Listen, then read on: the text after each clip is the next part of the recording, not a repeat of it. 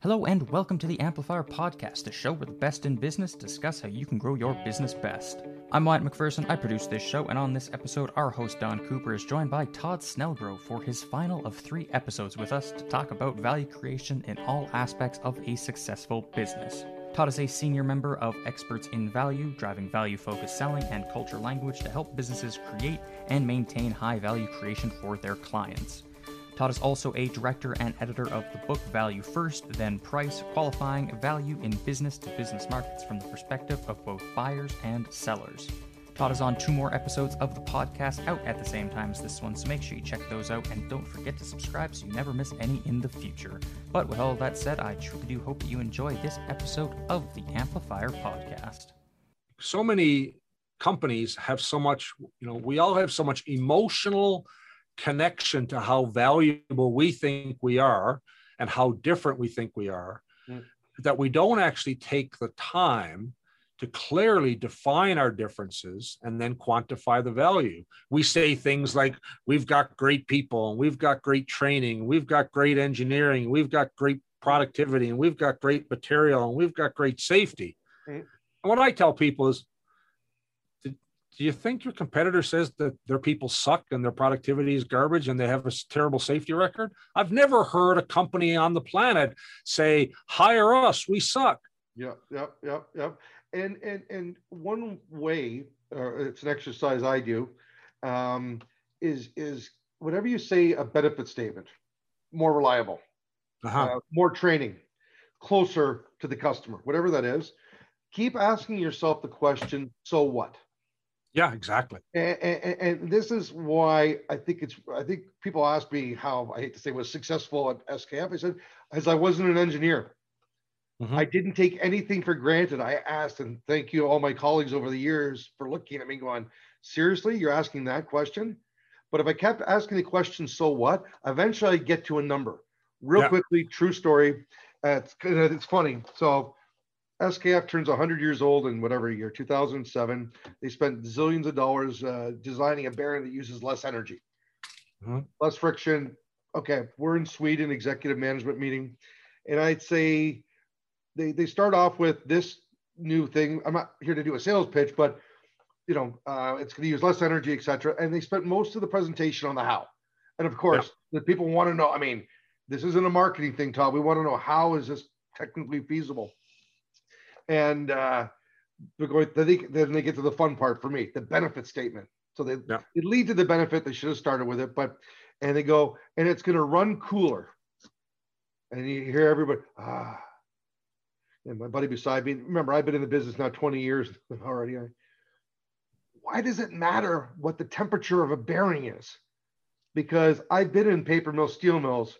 They're big outdoor facilities. I mean, again, I, I don't know even know what the temperature it runs at now, but if it's one degree, who cares? Like yeah. you have to put an air conditioner. You walk through when you walk through a, a, a paper mill, it's hot and steamy. to begin with, so I'm like, what? You got to turn the air conditioning on to turn the thing down. And he looks at me, and he goes, "You're an idiot." And I go, "Okay, point, point taken, but why?"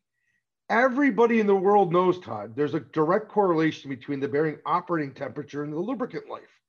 And I'm going to make up numbers, but for every degree or whatever degrees of temperature change, it reduces yep. the lubricant life by 50%. I'm like, so less temperature, lubricant life lasts longer. Yeah. Well, if lubricant life lasts longer, that means you're going to use less lubricant. Yeah. Which means you're going to dispose of less lubricant. Yeah. Which means, well, why didn't you say that? Yeah. You made me make the assumption that I knew what cooler was. And I, so how many people that are engineers, again, probably all the engineers are laughing, but of course we knew that. The procurement person didn't. Yeah, because of course. I, industry, I wouldn't know that. Now you say, look, at you're going to spend this much more. How much money do you spend on industrial lubricants? X. What percentage of that goes into bearings? Ah, we don't know. Let's say it's 10%. Okay, fine. Seems reasonable. Okay, boom. What do you pay for it? Ah, let's use a range. Okay, you know, then we've got the labor and the amount. I mean, it turned out the value proposition of lubricant savings was the biggest value driver, not the energy, because the energy of the right. bearing was so small. The point being, by asking the dumb questions, grab your buddies, take them out for a beer and uh, you know give them a value proposition and see if they understand it if somebody that's not from the industry can't understand the value proposition it's probably not clear yeah and, and, and so another set of eyes sorry to, to go on there but again it's one of those things no but i think i think that's so important because you know for the customer who's buying the bearing particularly the buyer if one bearing is a thousand dollars mm-hmm. and your bearing is two thousand dollars and the the the the brochure or the talking head says yeah. But our bearing is cooler.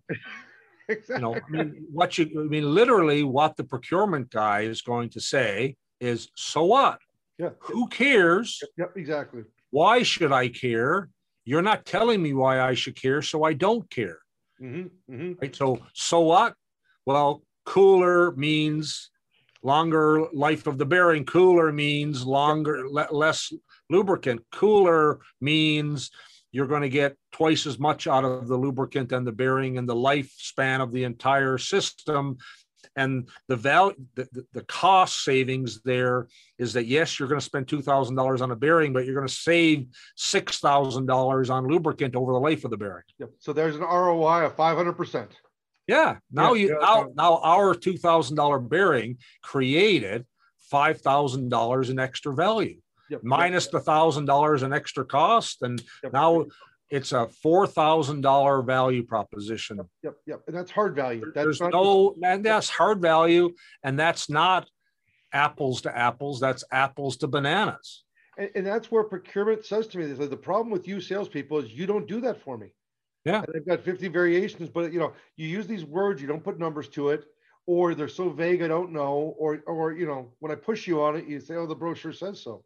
Yeah. So um, you know, you know, take the time and effort. And the way to do it is to follow the life of your product or service, see where the touch points are, where you can affect it, start asking yourself those questions, so what? Then start putting some ranges of impact. Right. Okay. And they don't need to be perfect. They just need to be numbers to start because what I'm doing as a person buying is I know what your price is, I know what your competitor's price is.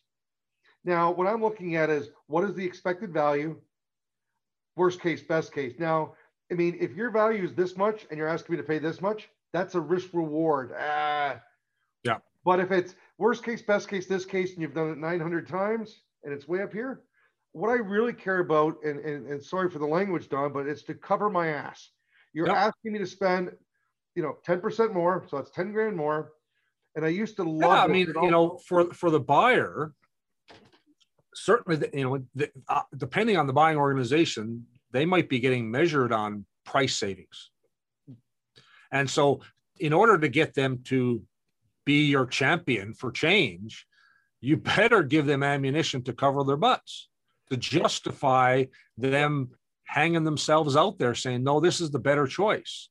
Now I found those people over the years who, and they, but you know, they were almost always veterans who knew the facility, knew the business, and they had a lot of confidence in, hey, we've done this 15 ways wrong before. This is the better decision.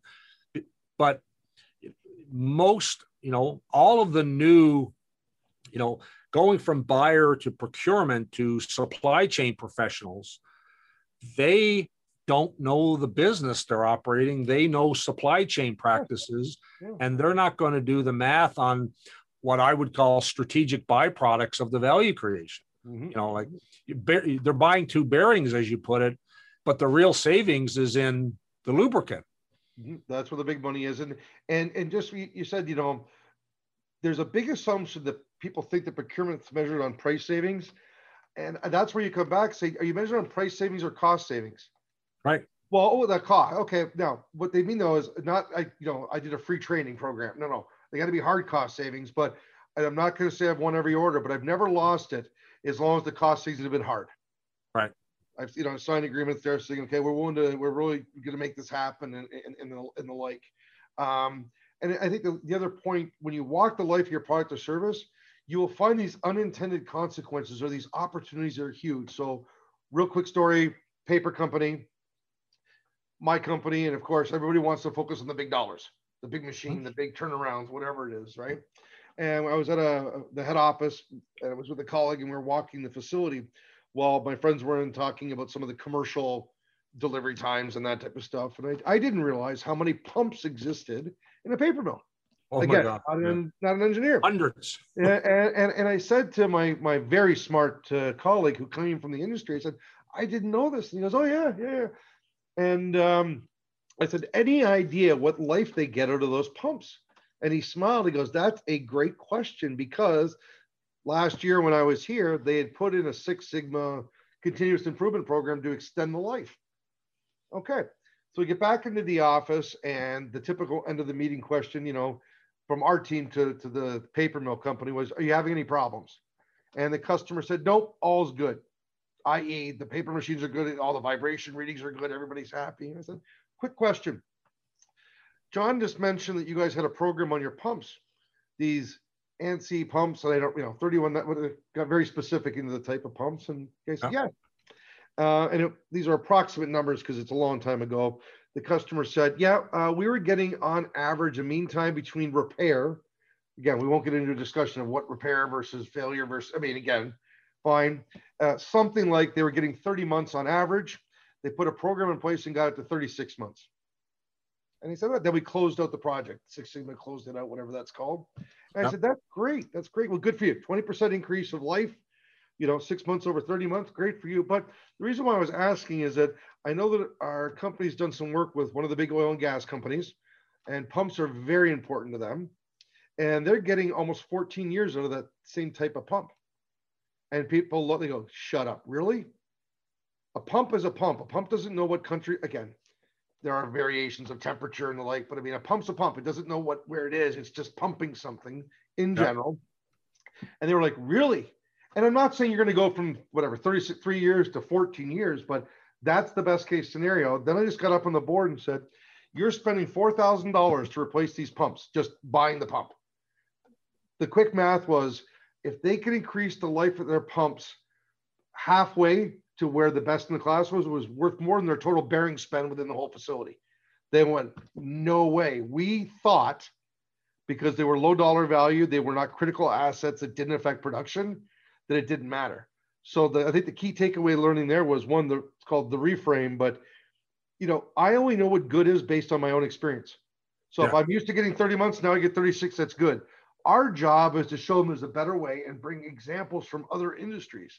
Mhm. And they specifically said to me, and this was before the challenger existed, Todd, that's what we want our suppliers to do. Help us be better where we didn't know there was a chance to be better. Don't come in and tell me how to run a paper machine. I'm the Yeah. biggest paper company in the world. I know what I'm doing. I want to know what I don't know. Yeah. So that was one. And then two, putting the number there was like, holy crap. And then the final point, Don, which I think is a great closing technique for sales is look at, you're here, best in class is here. I believe that if each pump lasted six weeks longer, which is a rounding error, it was going to pay for this big investment. Right. And they looked and they said, you want to know what? That makes me feel comfortable. I- you know, and I, the joke was, our people with your people staring at your pumps will make them last longer, just by having a focus on it. Will right? Because there's Yeah. you know a program. So it's our job to pl- not play with the numbers, but to do the numbers and say, look, it, it's not a very risky situation. Best in class is here. It wouldn't be great if yes, yes, yes. We all know that would be great, but you're telling me a small improvement pays for all this. So whenever I do value quantification, I have this number in there, minimum improvement required, and that's usually where people go, wow. I only need to be 1% more effective that pays for all this. I need you to do it one day quicker than the other guy, and it pays for your price being worth that. These are not, it's a different way to present the numbers where people nod. And Yeah. really get oh, I love the go, I love the concept of reframing the conversation around what's what what value is really being created. But you know, but the customer just wants the cheapest price. So how do salespeople, how do you teach salespeople to respond to that? Just give me the cheap rates. Yep, yep, yep, yep. I, mean- I mean, I, I honestly respond. I say, "Do you mean the lowest price or the lowest cost?" And I'm not joking. They say, "Well, that's what I meant." No, when you're looking at what I do, this is what price is, the thousand dollar bearing, and this is what cost. Yeah. And then I've got, thank goodness, a ton of research, which again over the years of you're looking at the wrong number, and then Yeah. it, it, it, I've got to get you to rethink of it. Now, some of it is storytelling, and a great one that anybody can use. Uh, I think you said there might be some people from the UK on here, but we all have low priced airlines. in our market. Okay, pick the name. But I believe what we shouldn't be talking about safety. Everybody that's approved to fly is going to be safe. Yeah, that's table stakes. Yeah, it's like in comfort, it's an hour flight from yeah. here to there. I mean, I mean, yeah, I mean, fine, okay. So your your, your value proposition isn't resonating with me, but it's the total cost and risk of where I am to where I'm going to be. Yeah. So real quickly, so this is a, but everybody can take the story and put it in their own world. We used to spend a fair amount of time in London, downtown, and then sometimes I would go to Paris afterwards. And I was with the Scottish guy, this procurement guy, and we finished our session downtown at uh, LBS, and he'd say, "Well, you have time for a pint," and the Heathrow Express was basically right there at Paddington. Yeah, so, I've been there. Okay, it runs it runs every 15 minutes to Heathrow. It takes 15 minutes. So if you miss the last train, the worst case scenario is taking you 30 minutes to get to Heathrow. Right. It's within a European flight, so one hour plus I've got all the statuses. So you know, I knew two hours was the total worst case scenario I needed. So yeah. we'll say, okay, fine. The flight's at um, whatever four o'clock. You know, we've got time. Let's go. Fine. We can, you know we can de- uh, you know catch up, have a laugh, blah blah blah. And we finished one day, and uh, my colleague had said to me the last time he was there, he goes, "Why don't you fly uh, Ryanair, EasyJet, or one of these?" And I said, "Ah, you want to know what? Good company person. Instead of it being two hundred dollar flight, it's a hundred dollar flight. It's hundred bucks. I'll spend that money somewhere else. It's a three hundred dollars. Why not? Okay, great. Finish the session, walk out. He goes, "What time's your flight?" And I pull out my phone and look at it. I go, "I got to be at a London airport." And he goes, "Oh crap." Uh, you've got to be at Gatwick. At Gatwick. Oh my goodness. Oh oops, oops. Okay, where's the tr- where's the fast train to Gatwick? Well, he started laughing. Yeah. This was a, a, long time ago, and it's like, uh, there is no fast train to Gatwick. Um, well, how do I get there? What time's your flight at? It's, well, the same thing. I have this two and a half hours. He goes, oh God, we got to get you going now. We're gonna have to put you in a black cab. And back in the day, the cabs didn't take credit cards. Yeah.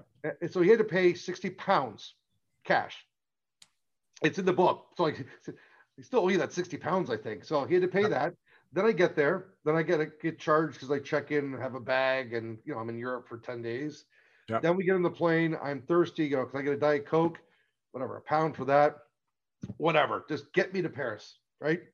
Land. The the pilot comes out. Welcome to Paris. And I look outside. I'm going, geez. And you're not at Charles de Gaulle. Oh, I'm not at Charles de Gaulle. And I had learned over time that Charles de Gaulle is great. You never want to fight Paris traffic during mm-hmm. rush hour, but there's a high speed train downstairs, which takes you into town. Once you're in town, you can take a cab or walk to the hotel that I used to stay at.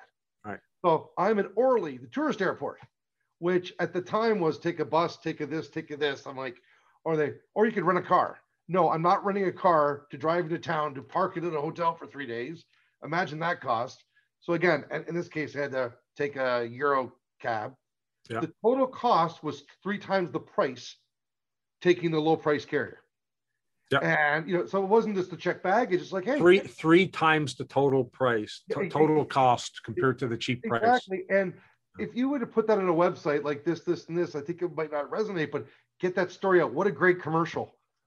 Yeah. It makes you think. It makes you stop yeah. and think and go, wow. Well, and I think that that's, you know, when you focus on the price of the unit, that's the potential that can happen and so I, I, really want to have this in balance. So, I mean, we've talked a lot about what companies and salespeople need to be doing to, to quantify the value and communicate that in storytelling, I think is important. What can the buying organization do to capture that same value and understand should they you know should they be you know engaging with suppliers in a different way should they be teaching their people a different way of figuring out how to quantify what matters? Like what's the what's the special sauce for that oil company that is faced with trying to lower their costs? Mm-hmm, mm-hmm. Um, a, a, bunch of things. I mean the, the first change is for the strategic direction to say i want my supply chain to buy best value. Okay right. when i say best value I don't mean lowest price. Price is part of that. But to say, you know, as a company, I want to be more profitable. I want to be more sustainably profitable. Because I can any company can be more profitable next month by cutting out maintenance, as an example. But yeah. that's we all know that's a, a big expense in the future. So it's okay. And setting my KPIs around that. So one funny thing I just tell procurement people is I say, every time you send out a proposal, specifically say, please describe and document how you will make me more profitable. In the bid process, it will be weighted the following. So one of the white papers that I've been involved with says, you know, look at the the bid will be based on the sorry, the winner of the bid will be based on best value. We measure value by looking at all these costs and benefits, and this is the weighting system we use. Yeah. The problem we have is salespeople think procurement doesn't care about value. So Correct. maybe we don't do the work or we don't bother to quantify it because you know all they care about is price. And they don't do a good job of saying, what I want is that, and here's how I'm going to measure it. If I was a procurement organization, I would have a system, tool, and process that says, here's what I value. Energy saving. Again, to some companies, energy savings might be 0.0001%. To other, it's a huge percent. So I would also say, here's how I quantify it. Yeah, that's that's a really really interesting thing. I learned a long time ago, you know, in these sorts of situations to actually intentionally ask, how are you measuring and evaluating this this proposal, this request, and what's your weighting system? Mm. And they get nervous even wanting to share that. Mm-hmm. And like, how are you going to get value if you don't communicate how you are measuring value? Yep. But I think it, it, that's one of those things to ask. So, similar question a procurement person said, I don't want to tell people what numbers I use and what I value because once they realize they're delivering a lot of value to me, they're going to try to charge me for it. So, there's two things there. My procurement gentleman that I mentioned, Rob McGuire from the book, he goes, Todd, you don't understand. I teach procurement people, and I used to do it myself. It's called the strategy of stupidity. If I play dumb, you will give me a lot of value and not charge me for it. The second I tell you it's worth something, you're going to say, "Ah, see, pr- I proved it." So be careful. That's that's what I'm doing, like subconsciously, and you're going to continue to to do these things. And I said, okay, what you know? Here's the problem. If you don't tell me you care about energy, or you tell me that energy is not a big deal, for example, my smart person, not me, my smart person is going to walk to your facility and go, "My God, look how they're doing that now." I can help them fix that but you told me not to do it. By you Right. not telling me what you care about, you're not going to get the value. Right. And there's a lot of research again that says people that buy this way. So I spend a lot of time helping sales teams saying, you know, we're not there to tell procurement how to buy. What I'm trying to do is give them the power, the knowledge, and the comfort that this is the right thing to do. Right. To make Third good informed research. decisions. Yeah, these third party research points saying, hey, you know, so you know, we need to buy this way. Right. And then again, when if somebody doesn't tell you, throw it a challenge. So if I could save you or make you hundred thousand dollars more profitable by changing the way we do this, that wouldn't be of any interest to you. And see what the react. Well, wait a minute. Wait, how you could do that? I didn't know you could do that. How? Okay, now we have a different discussion, but we've got to be a little more provocative. I'm not saying being arrogant, and I'm not saying just throwing out bold numbers all the time, but you know, I've looked at facilities like this, and I think there's probably a half million dollar improvement of how we could do this. Yeah. Let's let's sit together, and, and I can show you what we do and how we do it. But get my attention by throwing that number out there. Yeah. Todd, where do people get your book? um, Amazon or any other place you get on, on online. I mean, uh, and, and and Don, a review is always appreciated. So uh, thank I'll make sure I go on there after this recording and give you a great review because I, I actually bought your book a couple of months ago when we first met. Mhm. Um, value first, then price, and uh, and I've I've been talking about it with my team ever since I got it, and ever since we talked, because I just think that you know you have found yourself a niche, and you found yourself a niche where you can be uh, the whisperer for both procurement and sellers. And I think that that's a really great place because I think it creates a bridge that those two organizations don't need to be rivals. Right. And I think that's one thing just to always sit there and uh, put yourself in the other person's situation. Yeah. You know, stop and think, what are they thinking? Because I think you have a different conversation that way and say, you know, I know what? Um, again, I've been lucky to, to spend time with all these procurement associations around the world and, uh, you know, hopefully help them rethink. But they're saying to me specifically, they want value. Yeah. You know, they, they might not But say they the need, value. they need, they need help quantifying it Yep. so that they can make better decisions. and to help quantify it, finding it too. Like I said, if the pumps are always lasting that long, I didn't know that was an improvement. Right. Right. I mean, I mean, companies that do this are more profitable, and it's our job to go out there and shake the. I find it I found it really interesting that the when when when buying organizations focus on value, they're 35.5% more profitable. And when selling organizations uh, focus on value, they're 36% more profitable. That's not a coincidence. It's amazing. But It's just think- really, really intriguing. just just think as a company by changing the way you buy. I mean, what a huge impact. Mhm. I mean, I mean, wow. I mean, in a lot of industries, I mean, every point's everything. You know, so let's stop fighting each other over a five percent price difference and say, fine, but you better deliver me value that exceeds that because I want a return for that investment, Yeah. and it better be real value, not just because you're fun to go for dinner with when you're in town. Yeah, I- you know, I prefer to work with somebody that I like, but I can't pay for that. I mean, Yeah. uh, bring me bring me something tangible. How do people work with you, Todd? Like, what ways do you work with companies? Um, gambits from long-term consulting, project specifics, and you know, from keynotes, uh, sales conferences, ongoing coaching. I have some clients that I've worked with now that I'm kind of their, we we joke, sales coach on demand. Like, hey, here's our situation. What do you think? How can we rethink this? Do you have any research? Do you have that? So, uh, I mean, the website that the experts in value website's got a lot of, I think, great videos on there. There's probably 10 of them. Some of them are me just standing on stage talking. Uh, a lot of white papers, uh, a chapter from the book, but a bunch of other white papers and the like. And uh, it gets more specifically on, you know, how do you price for value?